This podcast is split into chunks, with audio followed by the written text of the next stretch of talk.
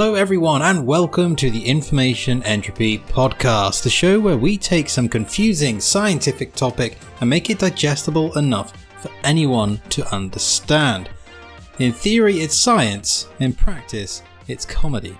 Last week, we smashed our heads together to talk about the Large Hadron Collider and the new experiment it is pumping out. So, if that sounds interesting, go back and check that out after today's episode, of course.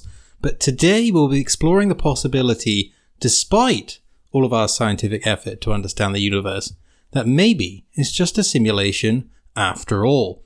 You can follow us on Twitter at InfoEntropyPod, Instagram Information Entropy Pod, Spotify, Apple Podcasts, wherever you're listening to this now, really. And if you are listening to us on a directory, if you can throw us a rating, a like, a follow, whatever it is you can do, that helps us out absolutely massively. I'm Tom Jenks joined as per usual by Mitchell Gatting. How are you, my friend? Hi, I am in the UK and I'm very warm. That's how I am. I've actually uh, bought myself a new watch. It's one of these smarter watches than your, your Oh, regular yeah. analog watches. Bought it Got for IQ running. test on that, or Yeah, so I bought it for running so I could run whilst uh, listening to music without having my phone on me as it's getting annoying. Uh, and it actually has a um, a temperature recorder for the Oh. last four hours. right? So it, it goes back, uh, I think like 12 hours, but it does it in four hour increments. Today, uh, on, on the internal temperature of Mitchell, well, external, but on the skin, on the wrist, highs of 33, lows of 31. So consistent, Yeah, consistently warm. I don't know, consistently, consistently warm. consistently hot. Oof, yeah. So, That's fair. It's cooled down this week here. Weirdly, uh, of good wind. for you. Good for you. I mean, it's still like 28, 29, but it's a lot cooler. You know, that's oddly the day my mum arrives to visit for a week goes really cold. that's, that's that's that is unfortunate. So Uh, I'm sure when she leaves, uh, Yeah. it'll get hot again, as it is predicted to do so. So, so, that's classic.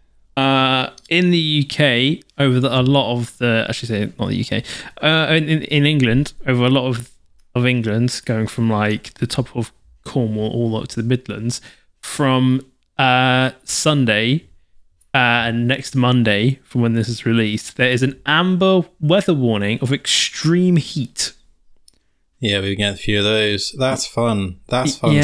stuff. So like Sunday, it's going to be 29 degrees, and then Monday, it has highs of 32, which Ah, it's nothing. in a city with like 100% humidity, I can tell you, it sucks. Oh yeah, yeah, it, yeah. it full sucks so bad.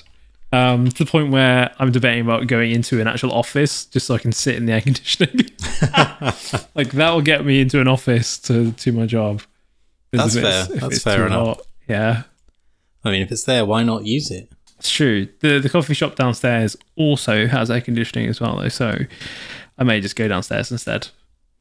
That's fair. Can you connect to your Wi-Fi from the I coffee can. shop downstairs? I- I well, can. that's perfect. Then you just go down there and sit on your Wi-Fi. Yeah, Perfect. It, it caused some issues during like um, COVID times because people were going out, obviously, and going to the coffee shop and sitting down there, albeit with their masks on, social separating, uh, and I would be sat upstairs up here, just with my Bluetooth and the app going, and I would be I would be getting constant pings like you've come into con you've come into close contact with somebody that's now got COVID. I'm like I haven't. Ah, They are below me.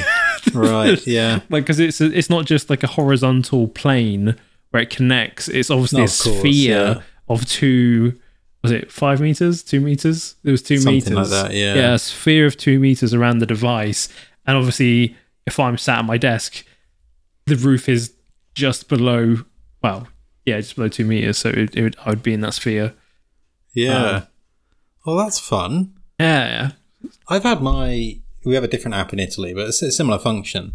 Um, never had a ping. And I don't know whether that's just because people aren't using it, people aren't updating it, because you have to do it yourself. Yeah, you also have to have your Whereas, uh, Bluetooth so- on all the time for the UK app, so I'm not yes, sure. and- and ours. I always have it on. Ah, see, I never have my Bluetooth on when I don't need it. Oh, that's fair. No, mine's just always on, ready to connect to my headset. Whoop. Anyway, let's crack on with some news, shall we? We- this is yeah. probably gonna Biggest take up more than it should. Oh, which is Um, rightly so. Rightly, so we should have done the whole episode on this too. fair. So we'll, we'll see how it goes. To be honest, we could just carry on. Um, yeah, just absolutely phenomenal news. You, why don't you break it to break it to us? Breaking news just in as of well, we're recording this a bit earlier. Uh, Yeah, a couple days early. couple days early, uh, preemptively, and the currently the NASA conference is currently going on. It's currently going on now, and it's going on tomorrow. So it's Tuesday, Wednesday, um, where they are unveiling everything James Webb. Let's go. Which is, have you seen the pictures yet? I have got them downloaded. and Yeah. I watched the original conference because right now they're doing like Q and A media sessions. Um, but I watched the original one that was a couple of hours ago, where I fast forwarded through the, to the explanation of each picture, yeah, and it's just incredible. yeah. Just, just Some so, of the stuff they're they're playing. So obviously we had the deep field one on Monday evening. Yeah, that was the teaser. That that was the teaser, and I wanted just to point out to people if you haven't seen the comparison, because you've obviously probably seen it by now, if you're slightly interested in science, but if you haven't seen the comparison to the Hubble telescope picture Yeah, of the, the same one. region, it really shows you just how amazing the James Webb Space Telescope is Mhm. because of how good the pictures were that we got from Hubble and how, by comparison, it's not that it's bad, but you know, there is a massive, massive difference. Yeah. Then there's And a lot so, of yeah. um so one of the interesting things if you compare it, a lot of the the redder galaxies or nebulas or artifacts that are on the photo aren't actually on the Hubble one because it couldn't see far enough back with enough Yeah, accuracy. Couldn't pick them up. So I think the the furthest back of the the initial that that initial image, they broke down some of like the older, um, like identified some of the galaxies from the early universe, and the Yeah. earliest one they picked out was thirteen point one billion years old. Which is So madness. So in in like perspective, the universe, as scientists have determined, astronomers specifically, is thirteen point seven billion years old. So in the timeline of the universe, this is like one of the first galaxies. Like Which right is madness, in the really. infancies. You got to think. Yeah, exactly. Absolutely mental. like I had to explain to someone how how it works, how I like viewing into the, into the past. Right. Uh, and I was just like, if you imagine, uh, if you went really, really far away, because the way that I've put it in perspective is if you went really like light years away from us and you pointed the telescope back, um, you would essentially, and I mean like instantaneously, like we're not counting speed, I'm counting like instantaneously. If you went to where these one of one of these galaxies were, pointed it back at us, and we had enough uh, detail, you'd be able to see the dinosaurs at a certain time if you looked. I'm trying to work out like how does that work. Um, it's, was, the way I explained it is if you imagine a photon, which is a, a particle of light, bounces off the dinosaur, and say it is traveling very, very slowly, like 10 miles an hour, and it's going away from Earth at 10 miles an hour. If you have the ability to get in front of it, say 20 miles an hour, then looked back in when that finally catches up, you would then see it. This is how what what's essentially happening happening with these universes. So Yeah. in the timeline, at the current state, what we're looking at wouldn't be there. But we are seeing No. into the past. Is is Yeah. that's the, also the distinction to get. So yeah, It's not currently like that because light takes so long to travel. It essentially carries a piece of information with it. So when it arrives into your eye or to the telescope, it's carried the information of how it reflected and the color that that is 13 billion years until it reached the telescope. And so we're seeing it as it was yeah, 13 billion years, which it's absolutely crazy. When she started actually explaining a bit about what the photo is and these the white orbs in the middle are like really, really early galaxies that haven't really formed yet. Mm. These clusters, and then they're bending the light of the galaxies Yeah. behind them That's through gravitational lensing, which is essentially where light, because it travels over such a long distance, you may not think it's affected by gravity, especially in our sphere of existence. It's not. But over such long distances and over such high gravitational forces, it can be bent slightly. And that's why, if you look at some of the galaxies in that picture, they look stretched out. They look like Yeah, someone's just come and pulled them along. sort of top middle bit to the right. There's a there's like a, obviously a um, solar body, and then there's a galaxy behind it that's kind of like warping around it. And I'm just like, yeah, because if you imagine that galaxy is actually behind that object that's emitting light, and but it's obviously of enough mass that it's bending the photons, so it seems wavy for us. Crazy. Yeah, it's absolutely mountainous. Mhm.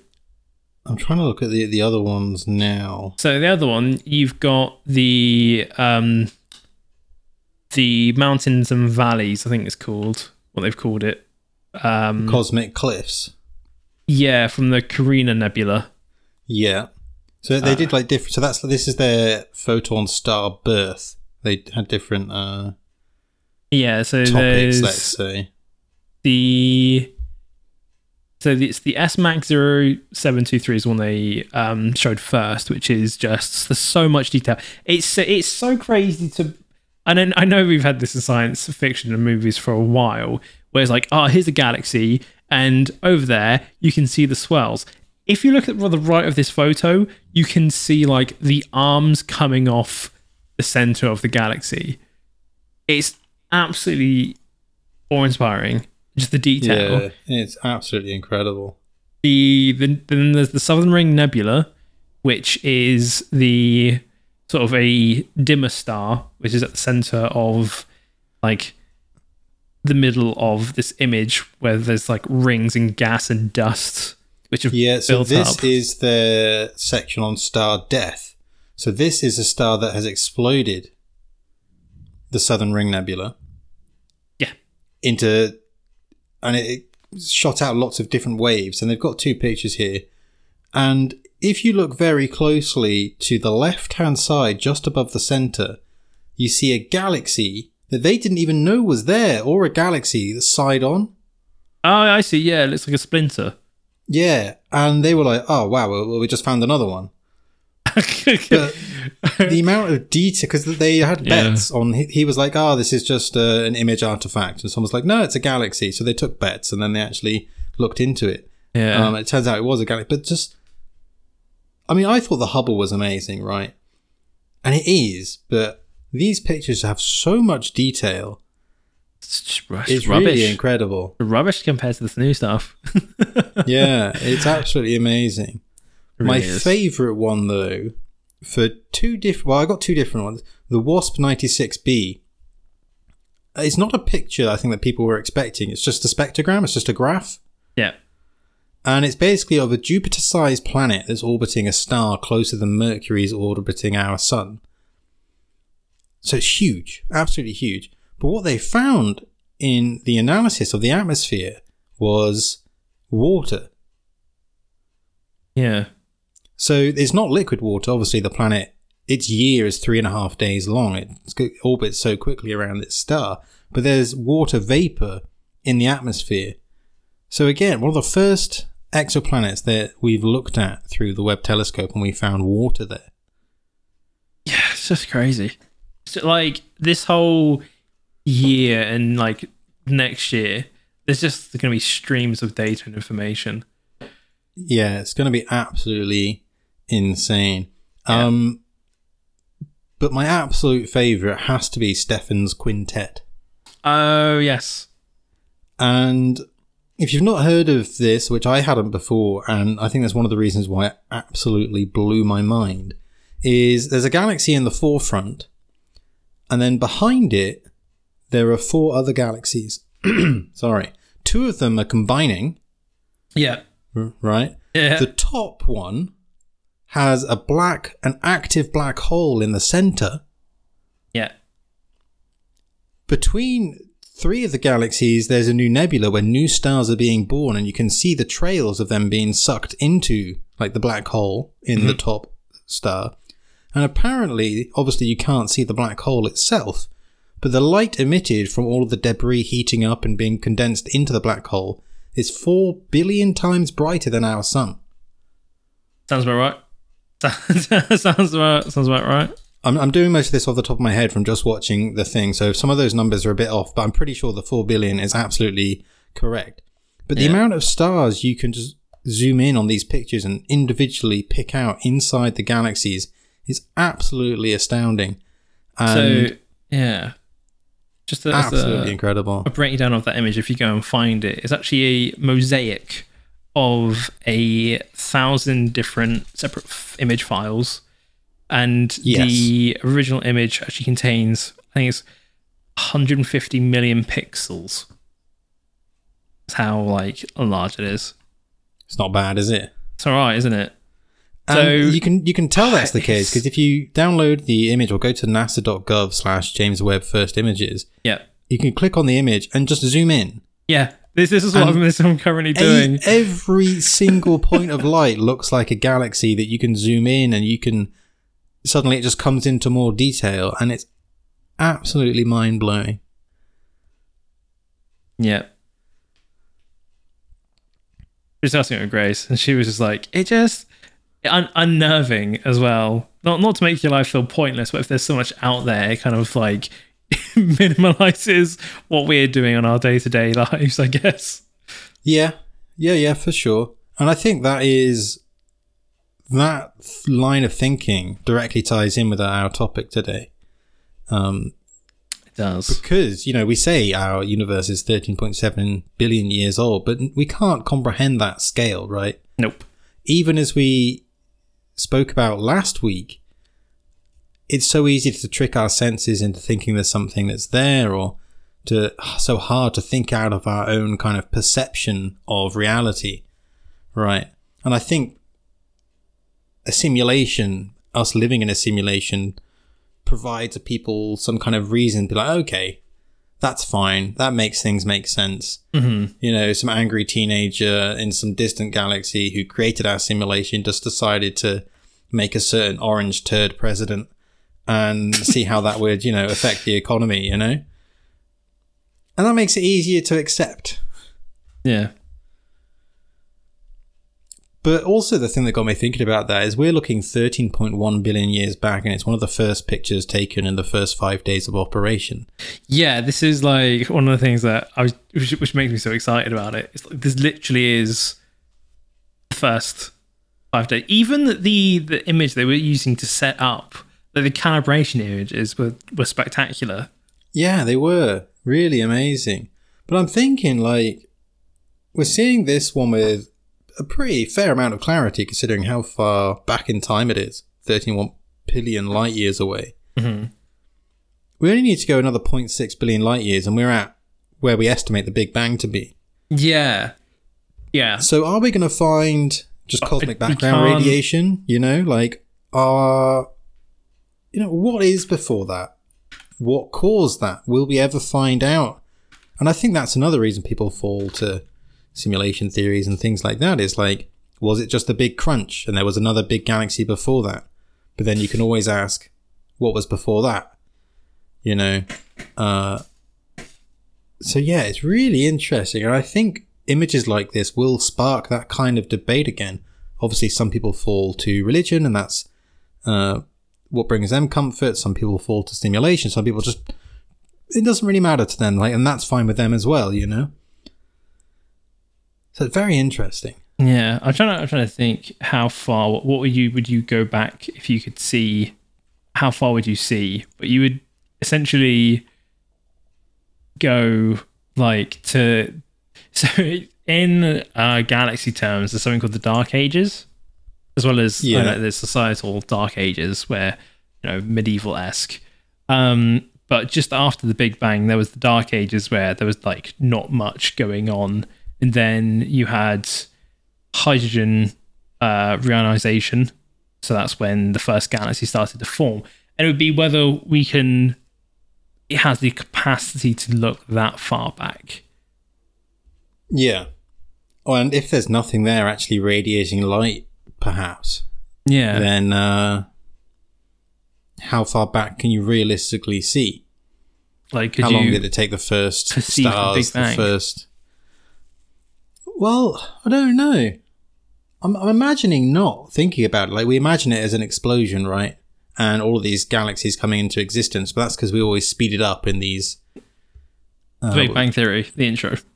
yeah, exactly. but I'm imagining it's just, you know, if you watch uh, Brian Cox's The Life of the Universe, or his most recent one was absolutely fantastic, Mhm. and they did how they thought the first galaxies formed, and it was just dust before that, or so is the theory. So I can't imagine there would have been any light before that, because light would have meant fire or fusion or something, and that surely would have persisted without having the universe to go dark firstly afterwards and then recreate light again. No, that's true. If you, if you think about it, because it wouldn't be a light explosion. It'd just be a lot of particles and matter being shot out very quickly in all directions Yeah. from a, from a single point. So you would it would just look back into darkness, really. and I think that's why it's so easy to pick up the cosmic microwave background radiation, right? You can pick that up, the microwaves from the, the Big Bang, and that's what they think it is. You could piece it all back together and it comes back to a singular point, maybe. Yeah. So but if it were light- that it, that's like a symptom of a an illness as such. It's like Yeah, yeah, that's, sure. that's proof that it exists, but it's not going to help you view it. No, but I'm thinking if most of that explosion were heat, and I'm sure it would be, or light, then we might be able to see some remnants of that.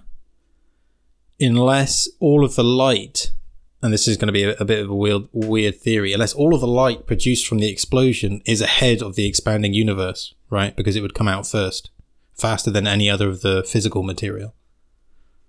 Oh, I can see. I see what you're saying. You see yeah. what I mean? So even if there was light created by the Big Bang, Yeah. we'll never get past it to look back and see it. Because we are within the expansion and it is at the forefront of the expansion. Maybe we're just looking in the wrong direction. How about yeah, that? just turn around. Come on, How- guys, just turn that? around. Have you tried Also- turning it around? uh, I found a website called uh, John Ed Christensen.github.io forward slash web compare forward slash. And what he's done is found oh, the wow.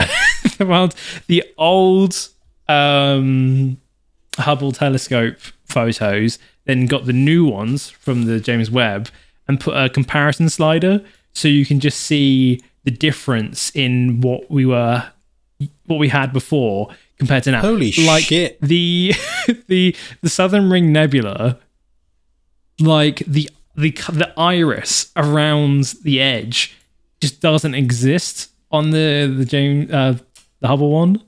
No, I remember seeing that. I didn't even recognize it was the same thing. I swear I've seen that picture before. I was like, oh, that's beautiful.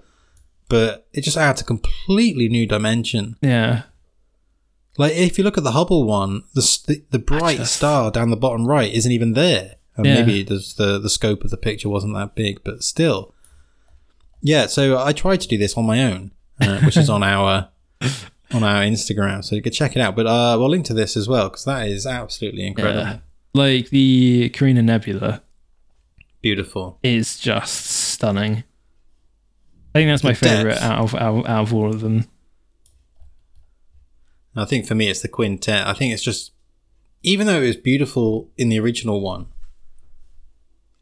it's just the depth the that the new instruments provide in terms of infrared Yeah. and the the colors are just fantastic. But yeah, the Carina Nebula is that's that's a top wallpaper for university students. That is. it is indeed.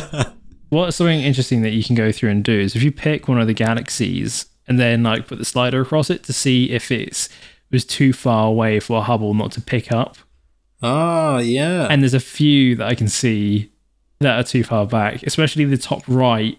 There's like three bright red galaxies, and normally they're the red ones. yes. Uh, due to wavelength, it that, that sort of indicates how old things are.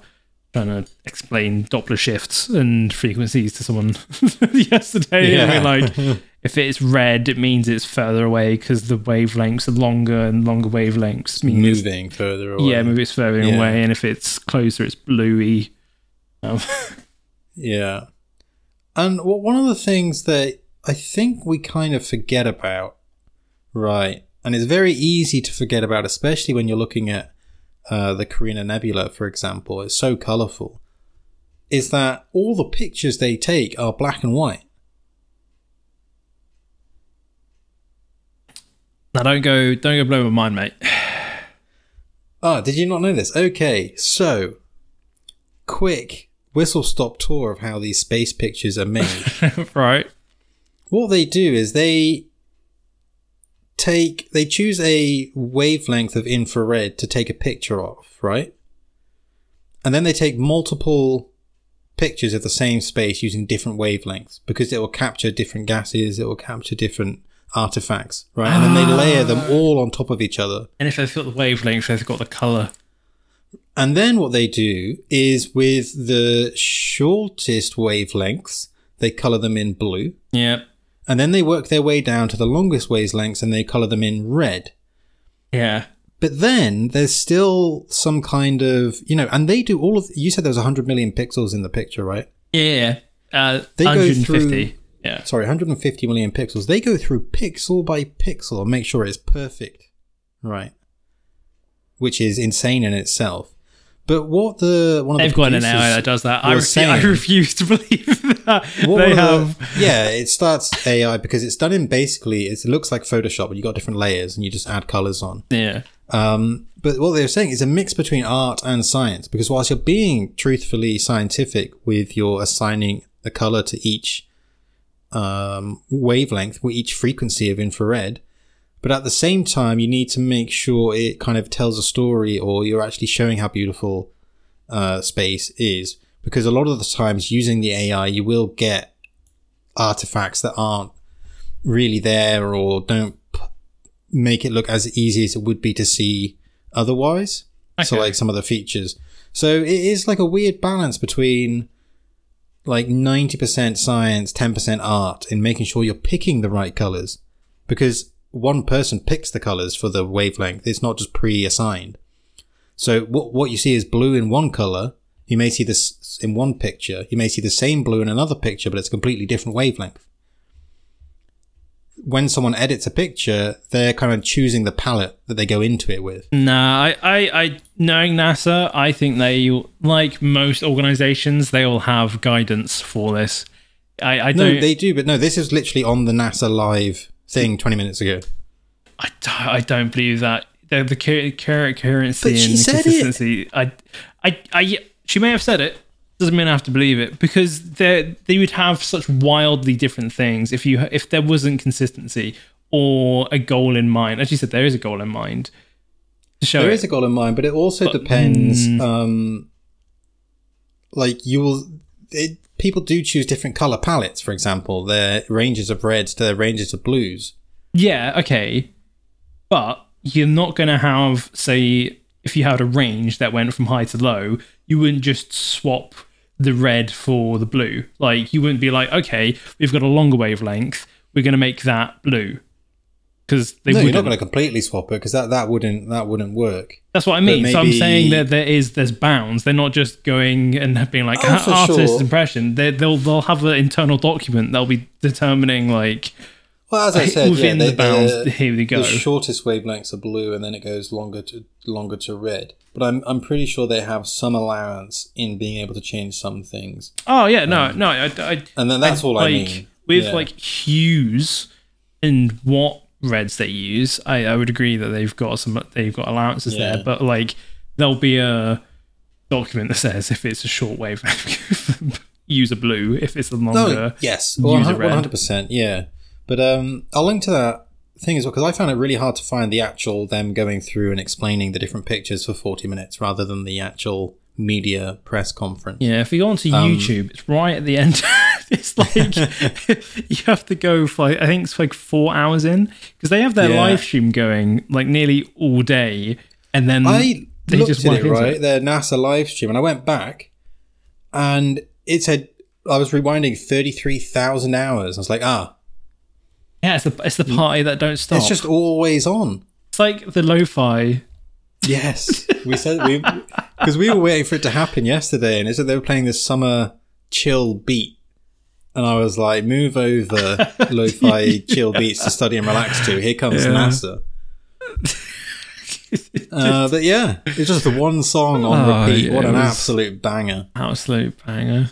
Uh, Yeah. All right. Um. So, if you hadn't guessed, we like space. Go check out the James Webb Space Telescope stuff. If you've got more questions on that, uh, I think we'll happily do another episode on it.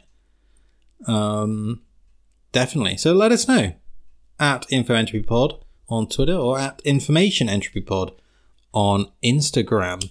But why don't we, half an hour into the show, yeah.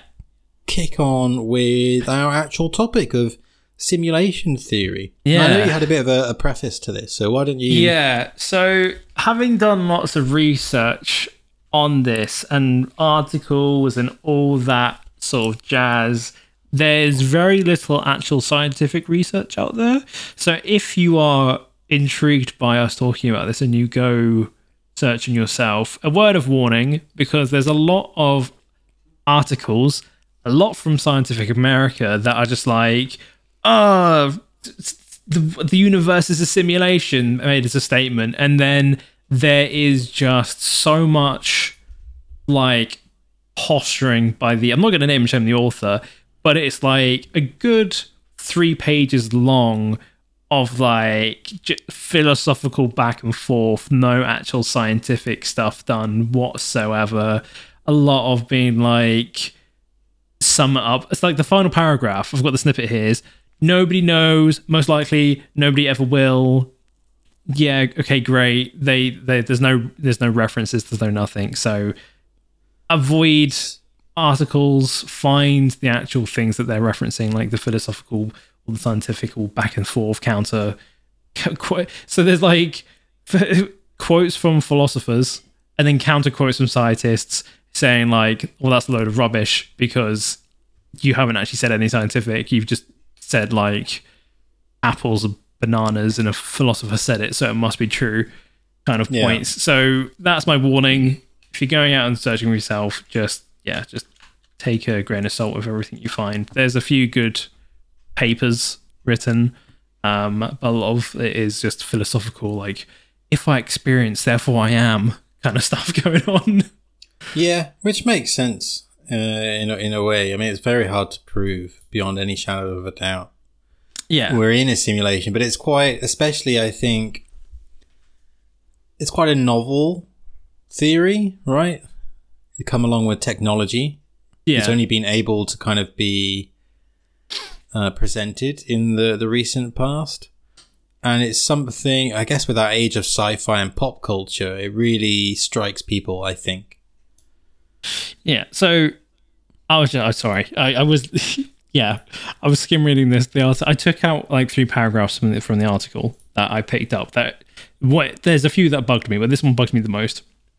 And one of the lines is this. It seems to me is what physicists and simulation skeptics of sorts are missing. Not a belief in simulation per se, but the irresistible possibility of it. The magical conspiracy. I'm like, okay, so you've essentially said, brilliant there's uh, you've contributed nothing to this discussion apart from yeah but conspiracy theories though it, it sounds cool like I, th- I think that is the allure to it. That's why so many Musk fanboys are like, yeah, we're in a simulation. yeah It's just a very fascinating thing that is unprovable. And that is one of the problems with theories like this is it's not falsifiable. There is no way you can prove them wrong. It's like people who believe in last Thursdayism. i'm gonna need to you need to reference me that what is last thursdayism So, last Thursdayism is a group of people who believe that everything in the universe and the world, including our memories and everything, was created last Thursday. Fair. But Fair. you can't prove them wrong. No, but it's, not on your okay. Not get- get- likely true. if we go to like legal legal like bounds here, it is not for us to determine that they are wrong. It's for us for them to prove that they are right. No, no, for sure. But it's just that, that, that that's like not my point. My point is Yeah. like just to prove something that it, or just to show something that is not falsifiable, and that's the kind of thing we're stuck in here, and that's why a lot of people don't believe we're in a simulation is because we haven't proved that we are. Yeah. So, yeah, very interesting. Um, any Yeah. facts? Uh, no facts because it's a bit of a strange one, but I, I picked out some like so. another thing that I picked out a few um, some like tidbits of why we might be living in a simulation. But one of the I picked one from a an article that was just like 15 irrefutable. Now the word irrefutable, 15 There irrefutable reasons for why we might be living in a simulation. So it's like you've got irrefutable might in the same sentence. And I was just like, Yes. okay, cool. This is going to be part of absolute trash. And a lot of it, I'd say 14 of the irrefutable reasons were absolute rubbish. Absolutely refutable. Uh, yeah, so re- irrefutable that we put a might in the same sentence so he can't be sued. Yes. Okay, I, I've got some of these proofs that we're in a simulation as well. So Okay. So my Go first one is uh, people thinking that we might be living in a simulation is caused by and a symptom of something that shows it is the Mandela effect. We- Right. We've spoken about the Mandela effect before. Um, we have not on this specific podcast. yeah, it coined the Mandela effect because people believed that Mandela, free, free, free, free, uh, Mandela, he died in like 1980s or something. He died in the 1980s. But he actually died in like 2003. And people swear down that he died in the 80s, but he didn't. Yeah, it's like the collective incorrect remembering of past events, Mhm. isn't Yeah. it? It's weird. Uh, like Looney Tunes. That, that gets people. Because that gets people in the nostalgia.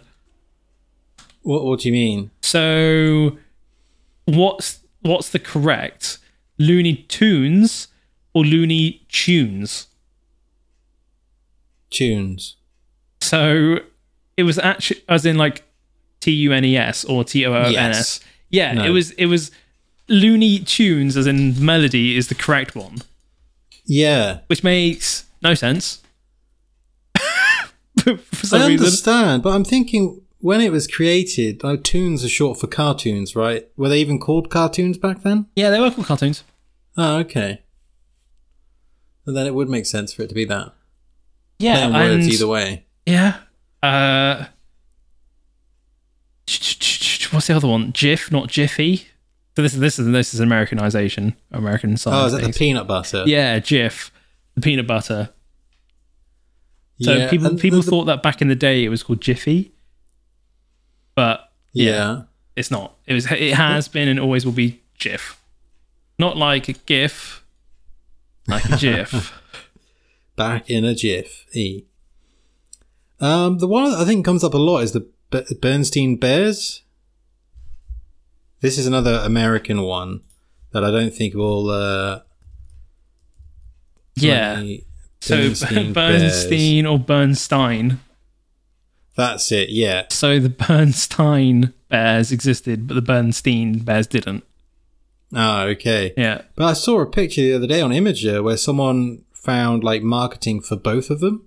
Now, of course, it could just be Photoshop. Yeah, fake. You never know. Um, Would people do that? yeah, they would. Would people? Re- yeah, of course they would. Nobody Um, knows you're a dog on the internet. The one that gets me is Febreze. What do you mean? So, how do you spell Febreze? F E B R E E Z E. No. What do you mean no? That's not how you spell it. It's F E B R E Z E. There's no double E, even though it makes sense because of a breeze. So it, it was Febreze, as in like breezy, but no, there's there's no. Febreze. Yeah, No. yeah. I can. No. It's so clear in my head. The amount of Febreze I packed at Tesco. Yeah. Sorry, mate. Wow. So this is this is a good one. Uh, Pikachu, the Pokemon. Its its tail. What was the color of the tail? Yellow the- with a brown bit on the end. no, actually, you you've got it in between of both, like the correct and non-correct. So people think there's a black bit at the end, just like Pikachu's ears. They've got black tips, Right. but it didn't, and the brown bit was actually at the base of the tail. Ah. Um, and No. also, little little tidbit for you: if it's a spiky tail, that means it's a male Pikachu, and if it's got a rounded, so like uh, the top of a heart, it means it's a female Pikachu. Little tidbit, little Pokemon knowledge for you there. Oh, it's weird now because I'm. I've googled Pikachu's tail. There's lots of pictures with Pikachu with and without a black tail. Yeah, That's very confusing. I don't know which one's correct. yeah. so also, when you say spiky, yeah. So you see that it goes to like a point. It's like it's like rectangular at the end. Yeah, Yeah, that means it's male. The female one's got like a rounded one. If you play Pokemon Let's Go Pikachu, if you choose to have like a female, Oh. it has a rounded rounded tail. Uh, some So other ones: go. Kit Kat, hyphenated, not hyphenated. There's a there's no hyphen on a Kit Kat. Oh. Uh, Where do all these come from? C3PO you know what I mean? having a silver leg. Yes, he did. Yeah. Didn't he in the original ones? Yeah, yeah, no, that's the thing. He did have a silver leg, people were like, no, he was all gold. It's like, no, he had a silver leg. Yeah. Um, yeah. Play it again, Sam. Play it again, Sam. Is that Yeah. like a weird version of Simon Says? Oh no. Okay, so play it again, Sam is apparently from the mu- the, the movie uh, Casablanca. If you've never seen it, great movie. Um, it's where the line "Here's looking at you, kid" comes from. Uh, Yeah. But uh, Ingrid Bergman's character actually says, "Play it once, Sam, for old time's sake." I'm pretty sure he says, "Play it again, Sam." it's one of those things. Let me let me have a look at a video because All right, live investigation of the Mandela effect. This is where Yeah. our show is slowly going to transition into the inve- live investigation of Yeah. simulation theory. so and we'll preface every single show with incomprehensible proof that maybe we're in a simulation. uh, other other famous lines that people always get wrong. Uh, Luke, I'm your father. This is one I, I know people get wrong. Is the line is no, I am your father Yes. because he says you killed my father, and it would make no sense for him to say Luke, I'm your father. No, he can, in a normal conversation like you would be having, he says no to say no, I didn't kill your father. I am your father. Yeah. Um, we're gonna need a bigger boat from Jaws. Yeah. He doesn't say that. He says you're gonna need a bigger boat. Oh. I wonder if this happens though, because like a couple of people misremember they misremember the exact line, but kind of the the main thing, and that's how it gets passed around. Do you know what's really weird? I never, I, I, this, this one. Okay, chartreuse. The color chartreuse. I've got this wrong, and I'm so glad that Chartreuse. the Mandela effect has been is the answer to why I got it wrong. Yeah, I thought chartreuse was like a really, really bright pink, right. But it's not. It's a shade of green. It's like high vis ambulance yellow. Uh, ish. Green. Yeah, yeah. It's like it's like Yeah. it's a green. So so so crazy, so crazy. That's odd. Okay. Uh, this one that we, we would never get incorrect on. Run, you fools. Gandalf does not say run. He clearly says fly. Yeah. So I don't get how people can get that wrong, but I understand people have lives. So, uh, this one we pr- I've proved before. Uh, Freddie Mercury, uh, at the end of We Are the Champions, the song, the the studio version, he never says of the world at the end, but because that's not the most popular version, the Live Aid version, he sang of the world at the end of that, which is what people know Oh more. yes. So I, my remember argue this. is of the world is the correct version, just not the album version. it's not that it's incorrect. It's just that there are two versions. Both are pretty popular. Mm. Okay, one isn't what they originally intended to be the most popular one, but when you go and do a concert like that, who can blame people? yep.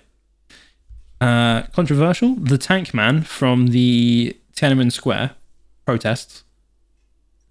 Yeah. Uh, he was never run over and killed. Okay. But there's like people think that he like died. But there's like videos of him being like fine and getting out of the way. Uh, okay. Yeah. So Actually, it just never happened. Ask China. Let's let's not, Tom. Let's not do that. I like waking Yeah. up. Well, Okay. that's our, that's us on the no-fly list. Uh, I think I'm Um, already on the no-fly list. Fair. fair. So right, we we talked one of the things it. I looked at as a proof okay. um, was electrons. And this is a bit of a stretch. It it definitely is, and I think it comes down to our lack of understanding of electrons. Yeah. Um, but it's because they come down to behaving like waves and particles. Yes. But they only behave like particles when we look at them.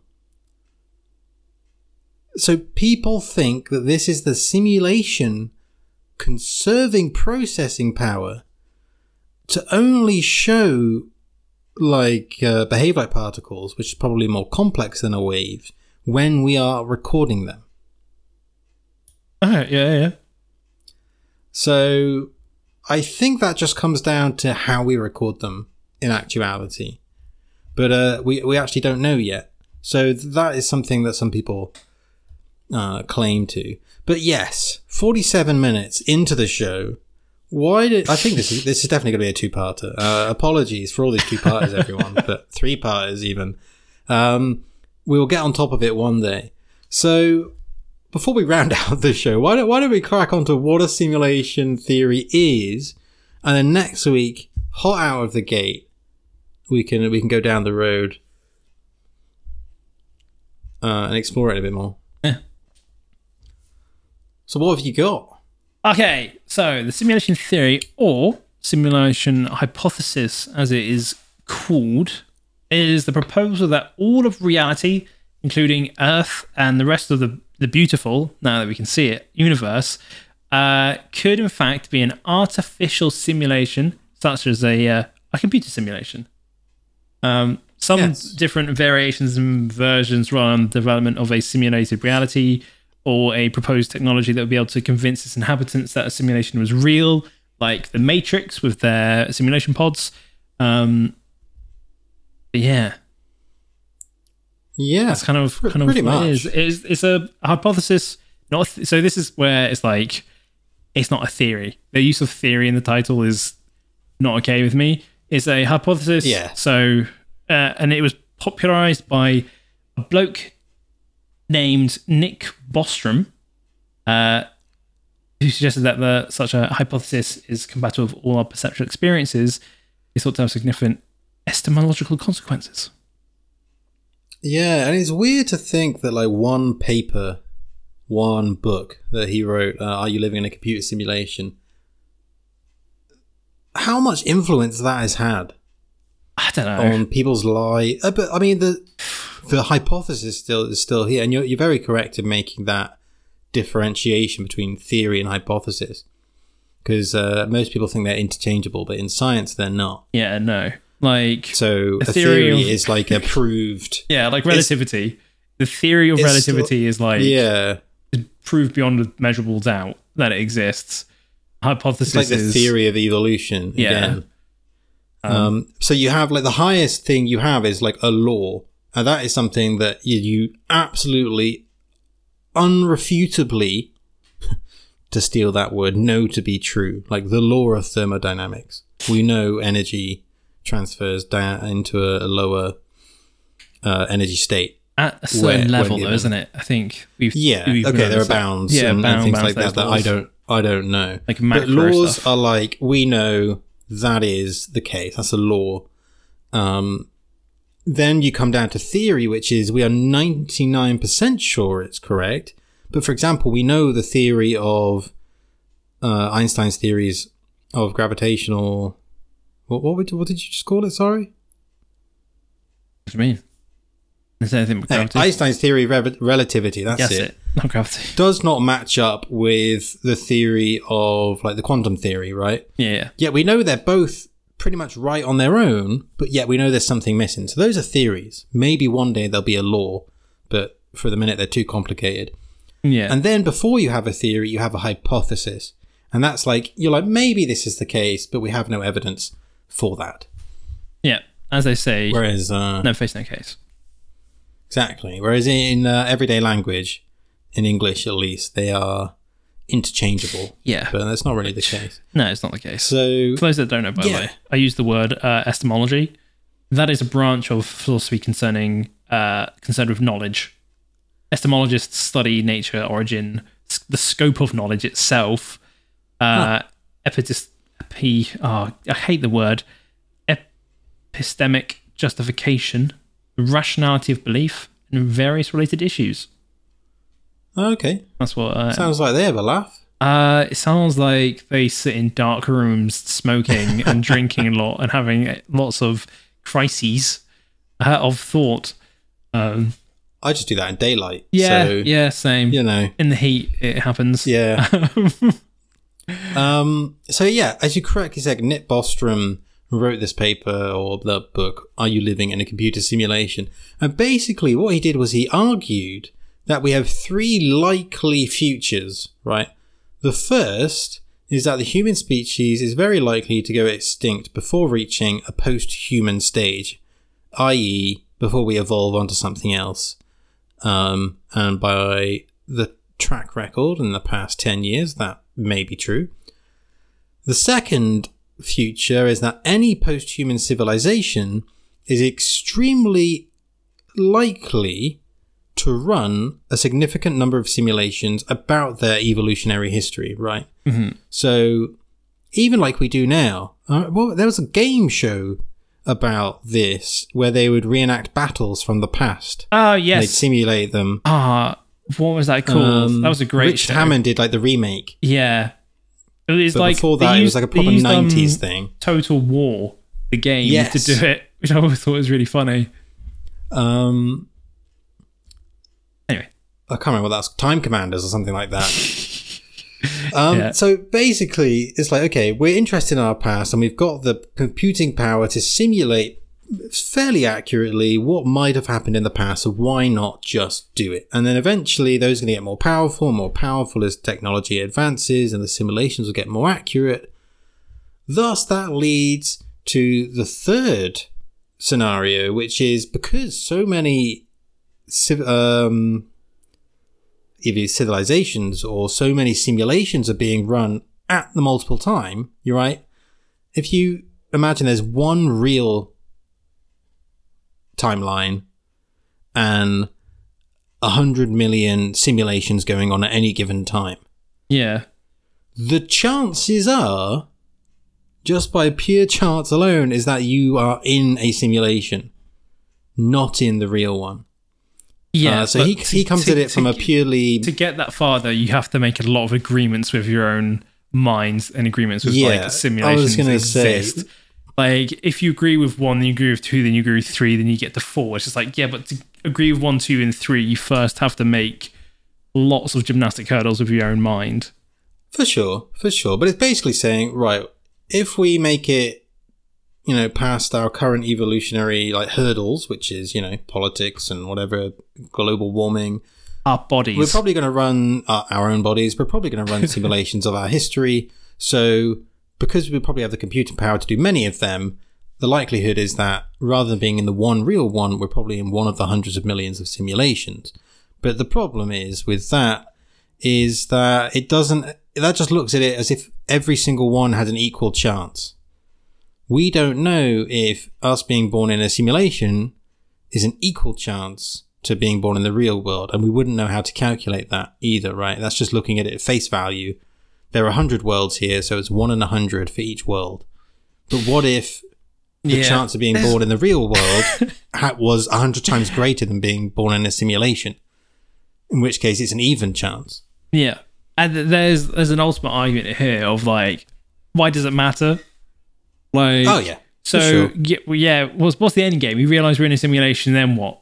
They the people that are running the simulation realize that we know we're in a simulation and then just turn us off, or we Yeah. learn how to like the code under running simulation so we can start like hacking our own reality into whatever we want, or it brings us some enlightenment so we now know that nothing i- in, is really exists and everything is futile. Like I, it's it's one of those arguments. It's like it's an interesting hypothesis, but ultimately It's a thought experiment, isn't it? just doesn't get us anywhere. Yeah, for sure. And I Um, think for a lot of people, especially when you present this to, say, my parents' generation, that kind of thing, is their experience of video game simulations, right? Their perception of them compared to ours, Hmm. right? Especially when I was 15, 16, you told me you were living a simulation, I'd think of, I guess, GTA or some kind of video game. I'd be like, oh, that's so cool. Yeah, yeah. But if you told my parents, they'd be like, ah, well, that's awful. Like, I don't want my life to be reduced to that. It would Yeah. set panic in for some people. Freedom of choice absolute- no longer exists. Societal Yeah. breakdown. Yeah, yeah. Um, of course, that hasn't happened, even with the hypothesis coming across, I guess, most of the world by this point. Um, so yeah, but yeah, I think you- you're absolutely correct. It is more of a, a thought experiment, Yeah. but a thought experiment that a lot of people have devoted their lives to. Yeah. So for me, Des- Destiny is, I think, the first time I came across like simulation Ah, yes. This is something I've I harp on about a lot to people, and if this ever comes up, um, and that's in Destiny, the video game made by Bungie. There's a like an infinitely hive mind, an infinitely intelligent hive mind called the Vex, and they essentially have the ability to create universes and run simulations of like unparalleled to try and win any war they get into. Uh, and they're accidentally brought into the main timeline universe by another bad guy who can create holes in universes. Um, but essentially, what they the humans in this world universe do is use the Vex simulation technology to simulate themselves uh, and it's like uh, it's turtles all the way down kind of situation. They essentially see themselves simulate themselves, simulate themselves, and then realize that they've actually they've not been using the Vex technology. The Vex have caught them and they are running simulations on them in their multiple parallel universes. Um, yeah, and it's this crazy Damn. like thing. So what they what they eventually do is uh, there's like I think 227 down manage to get themselves out of the simulation and into excuse me the Vex network to then try and find out how the how it works and become like like information brokers within the Vex uh, network. Very very uh, interesting. Good good storybooks written from that universe. But yeah, So Destiny is always one of those things that I'd like to have gotten into when it came out, but isn't it like a MMORPG? You can't. I couldn't play through the story now. Um, yeah, because Bungie are bad game developers and decided to make a bunch of really stupid decisions. So they Yeah. they they call it sunsetting, which is like what you call it in development terms. Like if you have a server that you're slowly turning off and you're moving people to a better new server, you it's in sunset mode. Uh, they decided they were going to do that with content from the game, and it would be like if you were reading a book uh, and you were like, "Oh, this book is really good. I'm gonna tell my mate to read this book." But when he goes to open the book, uh, chapters one, two, and three don't exist because the author has decided to sunset them. So they have to try and pick up from chapter four and have no idea what the fuck's going on.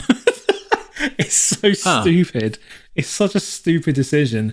And their Yeah. idea behind it is just like, oh yeah, we're just saving on like resources and stuff. It's like, yeah, I'm sure just like a few, Yeah, a few campaigns and stuff. Struggling for resources, absolutely. yeah, Bastards. yeah, which is a shame really because like first Destiny and the early things of Destiny two is actually really really good. I remember playing the beta oh, around oh yeah, yours. yeah, because I got two keys. Yeah, Was it? Or Yeah. did we get- because we got KFC. Yes. Yes, we went to get KFC. It wasn't the Splinter Cell night. No, And we played it for a good 12 hours or the ho- No, it was 2 days, wasn't it? yeah, it was two days. Bloody hell, that was sweaty. Oh, back in the day. Back in the day. Back in the day. Maybe you could Fun spend times. two days playing video games. Yeah, who has time for that now? I remember uh, a friend of mine, his parents went on holiday for two weeks. So he spent I took a week off work and I took my Xbox TV and took everything to his house. And we had a LAN party. Actually had a LAN party and playing Wow. Call of Duty. I think it was Modern Warfare 2. No, it was Modern Warfare 2. It was one of the later than that. Oh, yeah. really? Yeah, I think it was like Black Ops maybe. Oh, okay. Yeah. So Fun stuff. yeah, I got Wow. accused of cheating, parties. which is quite funny at a LAN party. Oh, Yeah, the the, Wow. the guy, you got Uh, your gamer chair my on. mate's girlfriend's then boyfriend came around and he was really egotistical and being like, "Oh, I'm really amazing." And back then, Tom and I and our group of friends were very much into our gaming. We were very good, uh, and I just absolutely wiped the floor with him. And he accused me of cheating because I had a SCUF controller, Oh, the classic. the classic. Yeah, so I had the, The paddles on the back. classic. Yeah, yeah, Pay to win. Cheater. yeah. Oh, I hate people who did that. Like, well, you know, I'm sure you could have given them the controller and you still would have won. Oh yeah, fully, one hundred percent. 100%. Yeah. Yeah. Well, we were sweaty in that game. Anyway, right, we're over the hour. Yeah. Um, I've got a lot more to speak about in terms of simulation theory, about whether it can actually be simulated, um, some assumptions that would have to be met if a Okay. simulation were true. Well, I've got some stuff on the anthropic principle to to, to breadcrumb that into Ah. the next. Yeah, okay. session. We have laid our breadcrumb trail out, so please follow us to the next episode. But uh, before you do that, don't forget to share this with your friends, families, co-workers, uh, simulation friends. Simulation. Every listen counts. If you can send this across simulations, then that would be even better. So if you're running the net, let us know. Yeah. If you want more information, fun, science, follow us at Twitter at InfoEntropyPod, Instagram Information Entropy Pod, Spotify, iTunes, it's Apple now, isn't it? Google, Amazon, wherever you are, throw us a follow, throw us a like, rating if you have the ability to do so. Um, so yeah, what, what, what, what, anything else to shout out for you there, mate? No, no, not at all. I was going to say the whole multi-universe theory could actually line up with like the simulation theory, where there isn't actually just Yes. multi-universes. There's just different simulations along the way. Which would be very interesting. And uh, I started watching Doctor Strange's Multiverse of Madness. Yes. Fell asleep. Yeah, woke up an hour dull. later. Very confusing. Um, so yeah, that's the film you have to be awake for. It's not the best Marvel movie. I may get some flack with this, but I found out that it was kind of dull and nothing happened. Okay, I was really looking forward to it because WandaVision was so good, Yeah. So and I really like Benedict Cumbersnatch. Yep. Um, Um, oh, what was I going to say? Oh, the, so yeah, the directors. really half an hour in, but uh, the directors said that Wanda in the movie, the way that she is, was actually like a super late thought, and I was like, yeah, you can tell. yeah. a lot of the stuff just doesn't what I've add seen up. of her already, I'm a bit like, ah, well, that sucks. But uh, maybe this is some kind of wibbly wobbly, timey wimey effect stuff. Maybe, Maybe not. hopefully. Hopefully, indeed. All right, then. Uh, we have been the Information Entropy Podcast. Hopefully, we help decrease some kind of entrop- entropy of information in your lives, uh, if about the simulation theory or the James Webb Space Telescope. But we had to speak about it, it was too important not to. So, yeah, I guess we shall catch you guys in the next one. Peace. Peace.